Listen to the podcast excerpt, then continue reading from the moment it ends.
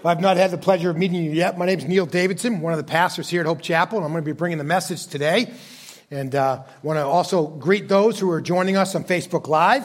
And uh, if you need to contact us, you can do just do just go to our website, hopechapelsterling.org, and you'll find out how to get through the email addresses and all that kind of good stuff. And there's a lot of great information in there as well. And uh, I want to continue to thank you for being uh, cooperative with us, moving on our holiday weekends to a single service. It's one of the times, one of those moments where we try to take advantage of, because it's a holiday weekend, some of you will be away. We can plug all in together. And so those kind of experiences where you're looking at people saying, oh, you must be a nine o'clock service person, you kind of, we can start to build a little community across the two services. But so just remember next week, 9, 1030 service only on Labor Day weekend. I'd love for you to grab a Bible and turn to um, Exodus chapter 31 with me. If you don't have a Bible with you, there are Bibles underneath your chair, and you should find our text today on page 73. And I know it's late August. It's the dog days of August. It's one of those times where we kind of a little laid back, trying to milk a little bit of the warm weather before we have to start splitting cordwood, as according to Steve. But um, and with that, you'd think we might handle a subject matter that's just a little bit more low key.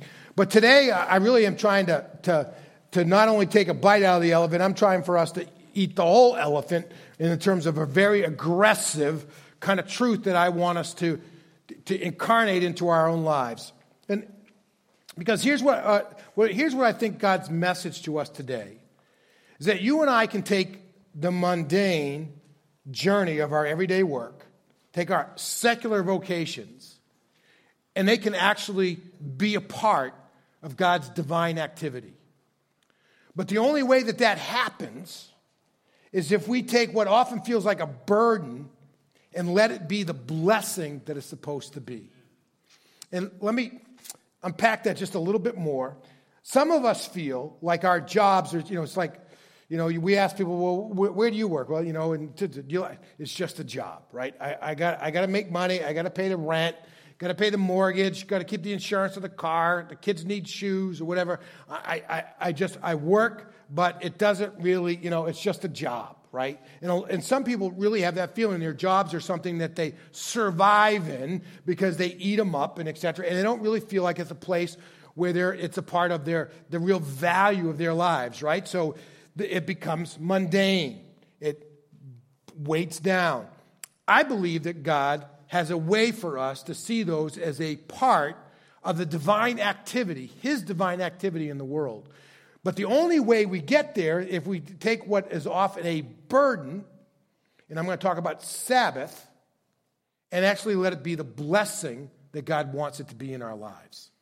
In order for our labor to really have the kingdom value and feed into God, our spirits through God, we, we have to embrace the rhythm of work and spiritual rest, of work and Sabbath. And for a lot of us, Sabbath kind of feels like, eh, you know, it's, it's my one day off during the week when I get to get through all these other things that I can't do. And it feels more like a burden rather than a gift that God is trying to give to us to release us into his experience. And today we're going to be looking at Exodus 31. And those two concepts of labor and rest come together. Now, it would have been perfect to do this next week, right, on Labor Day, right? But we've been kind of trying to package up the end of the book of Exodus. We've been working our way through Exodus since way back in May. And so, those of you who are just joining us, we've been in a lengthy series looking at the book of Exodus and understanding that their journey, their story, is really our story. We see their movement from slavery to becoming the people of God. We've moved from being enslaved to sin to being the children of God. We've, we've seen their dynamics of challenging how to walk by faith and etc. We've seen that all the way through. But as we've gotten down to the end of the book, we're trying to grab onto some big pieces so we can launch a new quick series in early September on prayer, learning how to talk to God like Jesus did. And, and so what we did is we, we, we took the giving of the Ten Commandments, the establishment of the covenant, and then we jumped ahead to chapter 32. And I know you're really, 32 comes after 31. Why are we in 31? We did it because chapter 32 shows how that they broke the covenant through the golden calf experience. And now we've gone back and we're going to look at somewhat how God planned for the construction of the tabernacle. And next week we're going to see what happens when God's presence shows up in the tabernacle. And in case you need to be clued in, you and I are the temples now of the Holy Spirit. We'll be talking about that next week. So when you look at this passage of Scripture today, God is ending a long conversation with Moses that started way back in chapter 20. He gave them the 10 words, the 10 commandments, that were the core, if you will, the constitution of their new covenant with God as they became a nation, a, a whole, holy nation, a people belonging to God, as they became God's people. Between there and here, God has laid out two things. One, He's given them a lot of specific laws about how those laws get lived out on an everyday basis. Some of them are very practical things, like, all right, when you know, your ox kills this guy's ox, this is what you got to pay, whatever, and that kind of stuff. And we have those same kind of laws. If you're going 10 miles an hour over the speed limit, you get fined this, but for every mile after that, it goes up. We have very specific laws, right, that goes with all of that. He's laying out some of that, and he's also telling Moses, this is how I want you to design the tabernacle. I'm going to construct a place where that's going to be identified with my presence so that the people will always know where they can connect with me. This is exactly what they're violating at the bottom of the mountain while God has given these final instructions to, to Moses while he's on the top of the mountain. But at the end of this, he's given lots of instructions about how big it's supposed to be and tall and what pieces go where and how those are supposed to be built and etc. He gets down to the end and he gives some more general instructions about who's supposed to do the building. And I want to draw some insights for us today about how you and I need to view our vocation, how we view our everyday abilities as a way that God has empowered us to make a divine impact. Just follow along if you would as I read aloud. And if I stumble over some of the funny sounding names, you'll grant me some grace, I hope. I can't even pronounce English, so when I get into these hard names, it's really hard. It says, So the Lord also spoke to Moses. He's been doing that now for 10 chapters. Look, I've appointed by name Bezalel, son of Uri, son of Ur, of the tribe of Judah. I filled him with God's Spirit, with wisdom, understanding, and ability in every craft to design artistic works in gold, silver, and bronze, to cut gemstones for mounting, and to carve wood for work in every craft. I've also selected Oholiab, son of Ahisamach, of the tribe of Dan, to be with him I have placed wisdom, wisdom within every skilled craftsman in order to make all that I have commanded you.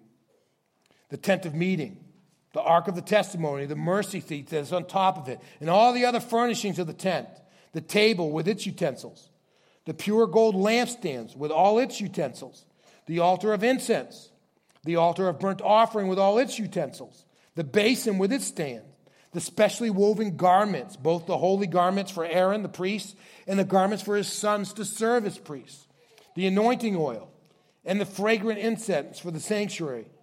They must make them according to all that I have commanded you. So then it says, The Lord said to Moses, Tell the Israelites, you must observe my Sabbath, for it's a sign between me and you throughout generations so that you will know I am Yahweh who sets you apart.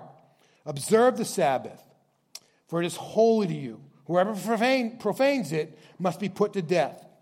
If anyone does work on it, that person must be cut off from his people. Work may be done for six days, but on the seventh day there must be a Sabbath of complete rest, dedicated to the Lord. Anyone who does work on the Sabbath day must be put to death. The Israelites must observe the Sabbath. Think God's getting this point across, right? You know, the Israelites must observe the Sabbath. And it's an interesting question. We're going to process this later. Out of the Ten Commandments that God gave, why is the Sabbath the only one he repeats at the end? Interesting question for us. Why is that connected with the construction? The Israelites must observe the Sabbath, celebrating it throughout their generations as a perpetual covenant. It is a sign forever between me and the Israelites. For in six days the Lord made the heavens and the earth, but on the seventh day he rested and was refreshed. Now, so Moses is on top of the mountain, and God's God gives him instructions on how to build the tabernacle. This is how big it's supposed to be, how wide it's supposed to be, how tall it's supposed to be. Here are the materials supposed to use, and I want this altar, and I want this showbread place, and I want this lampstand, and this wash basin, and we're going to have the holy holies inside, and I want the wood to be acacia wood covered with gold. And he's given all these different instructions, right? And, and God's heart is for the tabernacle to be able to set right smack dab in the middle of the, of the camp so the people always have access to him. And they know that they always have access to him. They're messing that up quite a bit down at the bottom of the mountain as they are fearful because they haven't seen Moses for 40 days. They wonder if God's abandoned them because their access, their entry point, their conduit to God has been missing. And so they decide to create their own God. So, what God is trying to give them up on the mountain, they are trying to fabricate for themselves down below. And it turns into a disaster. But I want you to see something in this text. You know, to build this tabernacle took a lot of different skill sets, right? It, it took jewelers.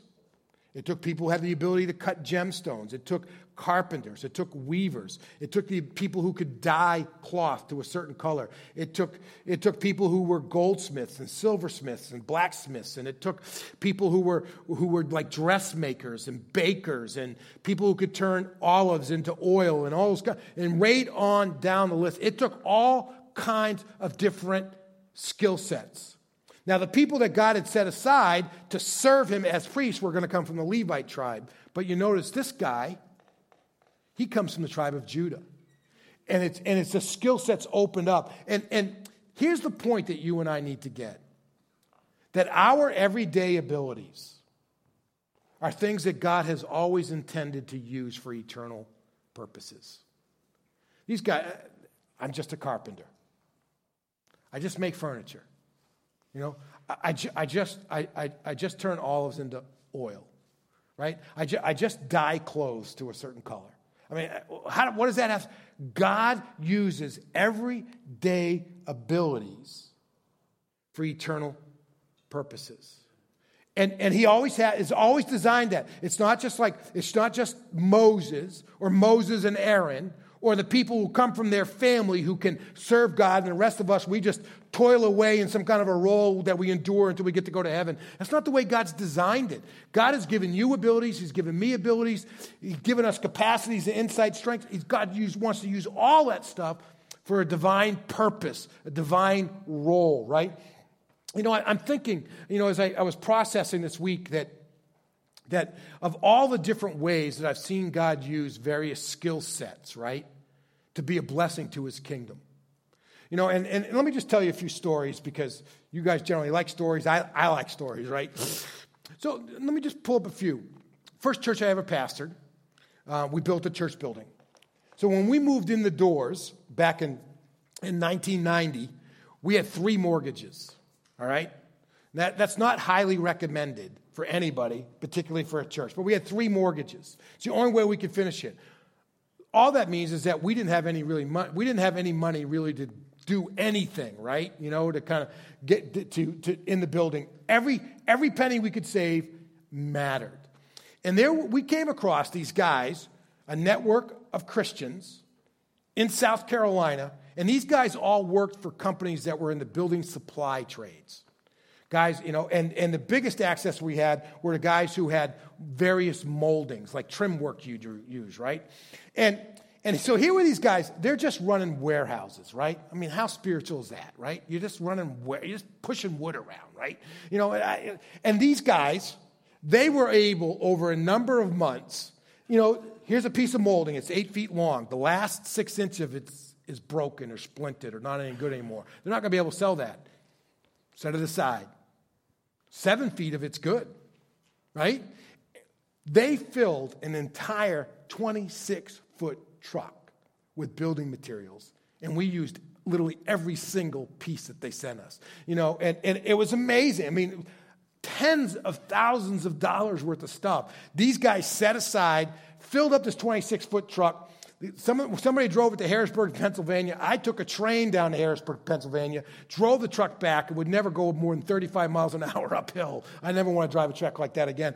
but it, it, it just blessed us, right? And here were guys, all they were doing was running a warehouse. Just running a warehouse. You know, another story. Some of you remember back when we were getting ready to construct this facility, we really thought that because of the time and where we were in 2004, that we wouldn't really get to focus on building until the summer of 2006. And right around Christmas, God threw open an open door to us and led us to walk through it. And, we, and I, I really call it the miracle of our construction.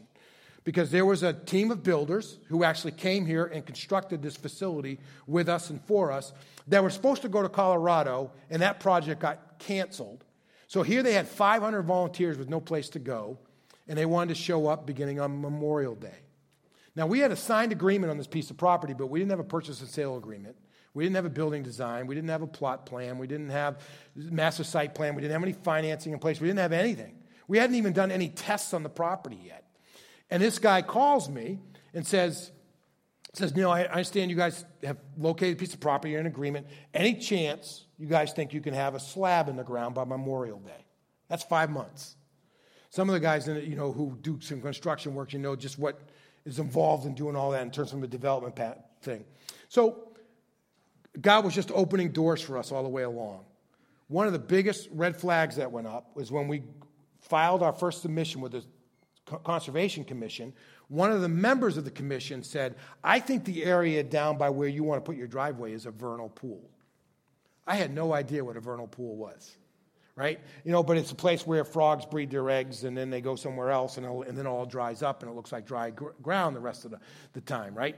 So there's no predators in there to eat all their eggs, that kind of stuff. So, and, and the difference between vernal pool and wetlands is that wetlands you can replicate, vernal pool you can't touch. So the guy's like, I don't think you can put your driveway through there, so, and we're going to have to wait until the spring to test it. Well, if we're waiting until April, May, June to test it, there's no way we're having a slab in the ground by Memorial Day. Do you know that our civil engineer, who wasn't even a part of our church, at his own initiative, sat down and redesigned the entranceway and negotiated with the sellers of the property to us about how they wouldn't lose any value of it. And we were, and so our, our that's why you go underneath the uh, power lines and out to the street when you leave, because it moved over about 250 feet. They gave up frontage and land, but they didn't really give up any of the value of their own property because of what the initiative. And, and we stayed on, pro, stayed on time. The slab was in the ground Friday afternoon, of, just before Memorial Day weekend, and the volunteers showed up on Saturday morning. I mean, it's amazing the kinds of things that God does, right? I mean, and these are people like, well, what, what do I have really? It's just work, right? I'm just, just designing, you know, catch basins for water to run into. what does that have to do with kingdom work? But I got to tell you, it's all a difference in the world. I mean, some of you would think that at the bottom of the pile of the people in the world are lawyers and car salesmen, right? Right? You know, those are at the bottom, right? I'm just teasing, you know. I, no, and and both lawyers and car salesmen have been a huge blessing in the ministries I've been a part of. You know, just tell a story. I mean, in a prayer group with a pastor, um, very small church, living in a parsonage, really struggling just to put food on the table for the family. And, and they're, they're having their sixth child, and, and their car is like 20 years old and, and doesn't seat enough people. And, he, and, he, and, he, and so, just as a matter of prayer, he reaches out and says, You know, I need to find a vehicle, so it'd be great if you guys were just praying with me that we could find a car that we could afford, that we could put our family in. And I reached out to somebody in our network who is a car salesman, runs a dealership.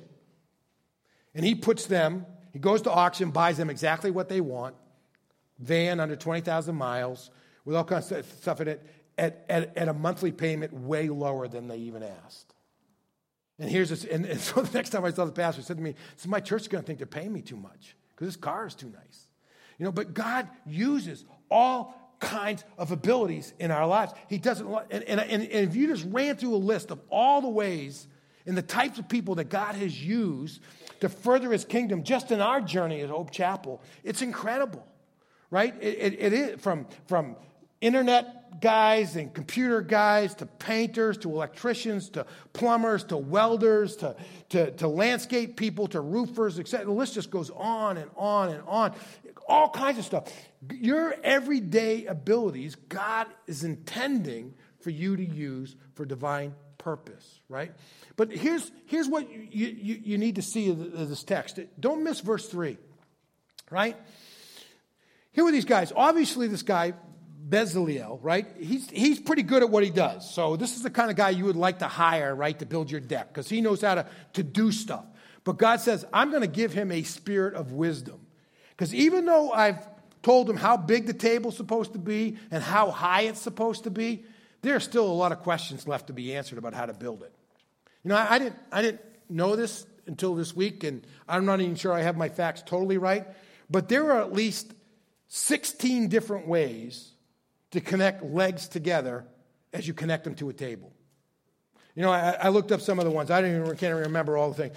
There are butt joints, biscuit joints, bridle joints, dovetail joints, finger joints, mortise joints, tenon joints, and the list just kind of goes on and on, right? I mean, there's lots of different ways. So here are these guys, they're going to be building this table, and they're going to be asking the question now, does God want a dovetail joint or a, fish, or a finger joint here? And God's saying, I'm going to equip them with the ability so that they have the wisdom, so that every single decision that they have to make in order to construct this table is going to come out exactly as I drew it up in my mind and heart. Now, and and, and, I've learned this lesson over and over again, right? When we go on these construction trips, you know, and, and they say, okay, we want you to go, you know, sheetrock in this stairwell or just, just wrap these posts on the carport with this stuff. And then you think, oh, that's easy, you know, how can I, and you get out there, it's all right, how's it attached to this and do that? And what do you want? So, and there's like a dozen different questions. And I'm glad I'm like, you know what, I'll just stand in the back and drink my coffee, right? Until they, somebody figures out how we're going to do it. And then we'll go, because it's not that cut and dry. It takes a lot of different detail. God gives a spirit of wisdom.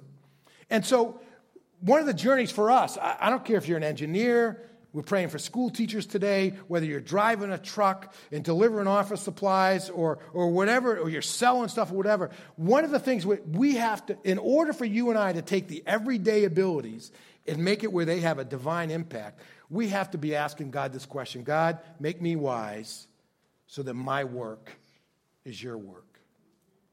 God, make me wise. God, how do you want to use my work for your work. Because I don't care where you're at, God can use you and has used you. You know, I will tell you, so many times I've stood in our lobby and somebody's introduced me to somebody and they said, This is a friend of mine from work. Everyday abilities producing eternal impact. But we have to have this, this heart in our minds to say, God, I know I know how to do this stuff, but that doesn't necessarily mean that I'm going to build a table just the way you want it. God, give me wisdom. God, give me wisdom on how to live my job out Monday through Friday or Monday through Saturday. You know, live it out in such a way that it, it, it is a blessing. It plays the divine role that you want me to play. And, and, and the problem is, is keeping all of that in focus, right? I mean, you, you guys have been there, right? You get to work and it's hard and the weeks are long and you get tired and etc. And after a while, it ceases to be a divine mission field and it just seems to be, you know, an endurance test. Any, anybody agree? Have any, ever had a job like that where it just seems to turn into an endurance test, right? You know, the end of the school year cannot come fast enough for some teachers, right? Dep- especially depending on the class that they've had that year. And so how do we do that? How do we, how do we take the mundane and make sure we understand that it really is sacred? The way we do that is to take what we often embrace as a burden, keeping Sabbath, and turning it into the blessing that God wants it to be. See, God is having them build this, temp- this tabernacle so it'll be a blessing to them. But if they don't take te- Sabbath, it's not going to be that blessing. That's why it's the only one of the Ten Commandments that is retold in this place. And God said, like, listen, I don't want them to miss this point. Not once, not twice, not three, but you know, over and over again. You got to keep the Sabbath. Got to keep the Sabbath. You got to keep the Sabbath. You got to keep the Sabbath. If if you want the tabernacle to be the place of blessing that you want it to be, you want to keep life and rhythm, etc., you've got to observe the Sabbath, right? And so there's some things that we need to process out of this. And, and know, I know there's ways in which we want to um, we, we want to, um, you know, jump to a lot of different questions and, and that kind of thing. I mean, like one of those is, why is this the only one? I think I've just answered that. Others are like, well, what does it really mean to take complete rest on the Sabbath, right?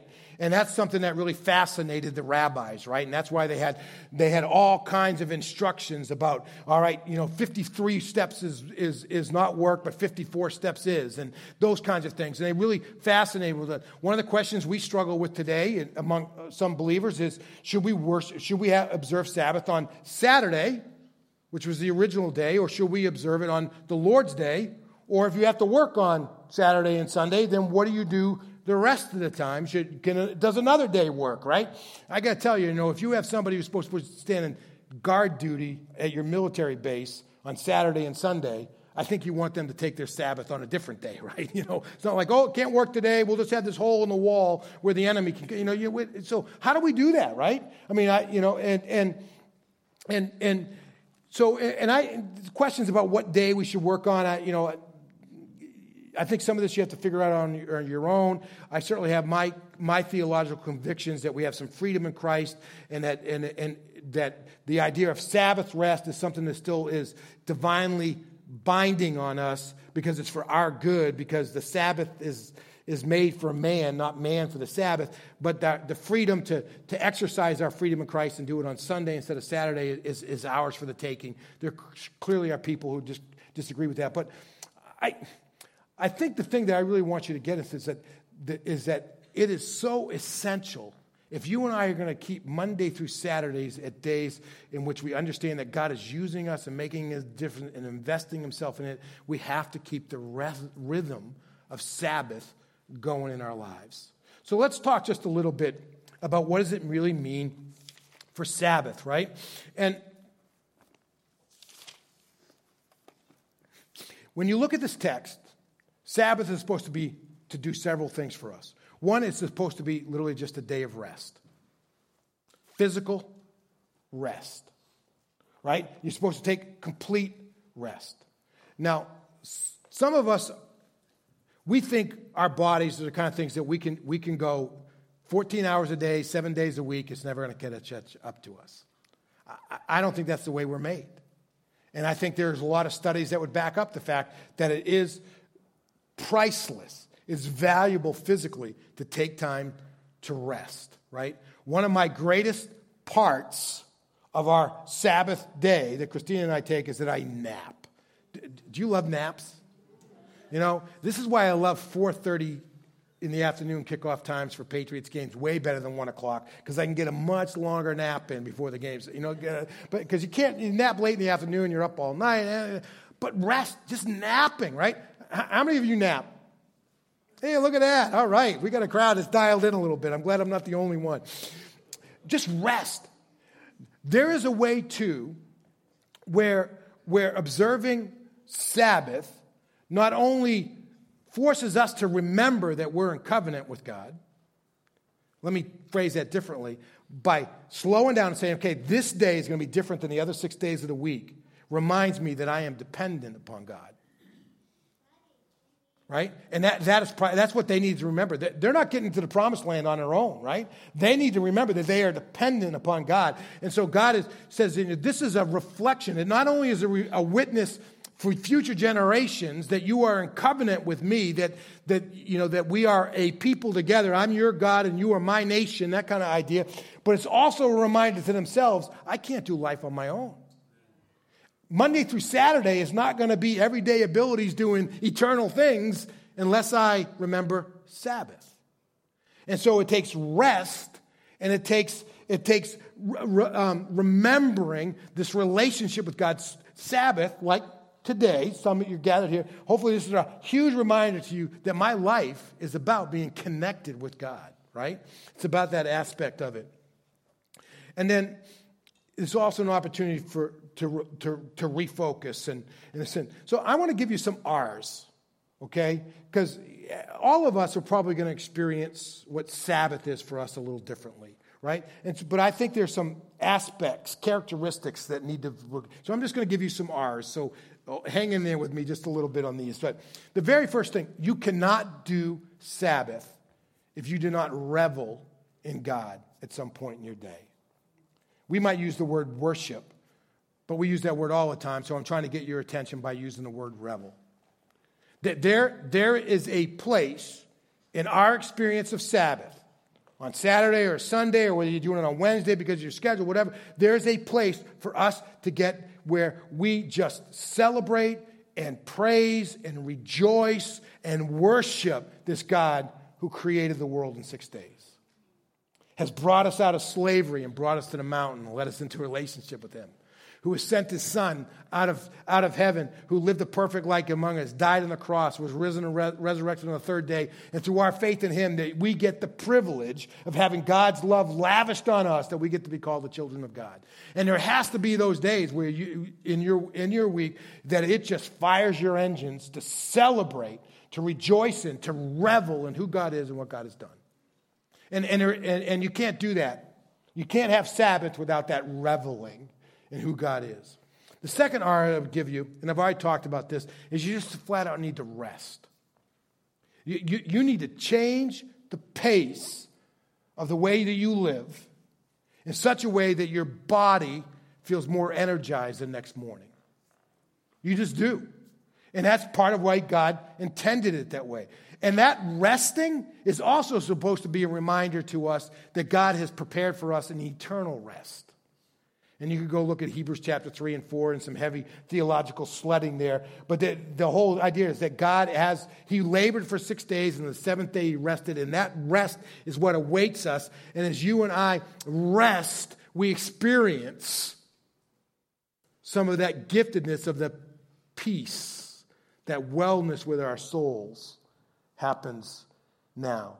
And so there has to be this idea of rest, just changing things up and letting our bodies recharge there has to be a place where you reconnect. Okay, I'm forcing the R's now, but just hang in there with it. You know, listen, every single one of us knows that there's just this blinding effect to everyday life. Right? You know, and after a while, I mean, how many of you feel like, you know, just yesterday was Easter, right? Or Christmas, right? And like tomorrow is going to be Christmas again. Because this life flies by, right? There has to be a time when you just back off, right? And you have to reconnect, right? And, and, and you've, you've got to start seeing life in perspective. So you need to reconnect with God. You need to reconnect with family. You need to reconnect with yourself. You need to reconnect with your sense of divine purpose that God has indeed set us apart to be ambassadors for Christ and all those wonderful things. But there needs to be this time where we just reconnect with who God is, who He is in our lives, who He's placed into our lives, and, and we feel connected with God. And I think some of that means it has to be outside of the time of reveling. I'm hoping, and again, one of my one of my preaching philosophies is I don't necessarily want to answer all of your spiritual questions. I do want to get you to answer them, to ask them. And then as you reconnect with God, you're having that conversation with God about how to answer those questions for yourself. What is it that God really wants me to do for Him in my job? How does God want to use me in my home? And etc and, and, all those kinds of pieces. And, and so there's this that need for us to reconnect with god and have that conversation with god to pray to meditate to repent and all that kind of stuff. And then lastly i think there needs to be a sense of refocusing right? Refocusing. We have a because there, there, there is just a need for us to, to recalibrate what's important to us on a regular basis because I, got to tell you, and you've been there because you've had sometimes had bosses who have forced this onto you. The idea is, you know, the most important thing in your life is getting this task done by this time, right? And everything else goes, right? And you know, we, have had people in our church who, who were who were told, no, you can't go to your daughter's graduation because you got to get this project done by this timeline. There's a need to recalibrate, right? Right? And when, when we don't recalibrate, we create damage in our journey. We have a family in our church that was having problems with their car, right? It was related to the air conditioning system. And it was in over and over and over again. And at the end of the day, the problem was that the mechanics' equipment wasn't calibrated correctly. And every time they filled it with what they needed to, they blew the lines out. And sometimes when you and I don't recalibrate, we blow the lines out of our lives and they overheat just like their car was overheating inside because of no air conditioning. And, and you and I need to So we need to revel in God, right? We, we, we need to rest. We, we need to reconnect with, with God and with ourselves and with our loved ones and, and et cetera, and, and, and with God. And we need to refocus. This is my agenda. It's not just to survive Monday through Friday, but it's actually to make a divine impact because these everyday gifts actually play a kingdom value in people's lives. And what that takes is rhythm. Work and Sabbath. Work and Sabbath. Work and Sabbath. And God's invitation to us is to embrace that rhythm in our own lives. That, that's what God's gift to us is. We don't want to see Sabbath is, oh man, this is the one day I'm really, I got all this stuff I got to get done in my yard and this and that, and it's the only day I really have to play. And I was like, man, and I got to go to church and screw the whole day up, you know. I know some of you feel like that some days. I ain't dumb, you know, but it's, it's, it's, you know, this is a gift. I can set all that stuff back and I can back up, and you know what? It's going to transform how Monday through Saturday go. And embrace it as that gift. It takes rhythm. It takes rhythm. We have to, and, and, and I think as the last song we sung just before I came up to speak, it's, it's what really puts us in a place where we can give God all of our heart, right? Um, that's, sorry, that's the song we're getting ready to sing. it's flashing in from the. It, it, you and I are in a place where we can give our hearts to God Monday through Saturday if we have the rhythm of experiencing Sabbath with Him. And so I'm asking you today to embrace the, all the value that God wants your labors to have by embracing rhythm. Work asking God to say, How is it that you want to use my job for you today? And to keep that in perspective, keep that in mind, the focus, because you've embraced Sabbath as you walk with Him. Let's pray together. God, we know you are good. Every single instruction that you've given us is for our benefit.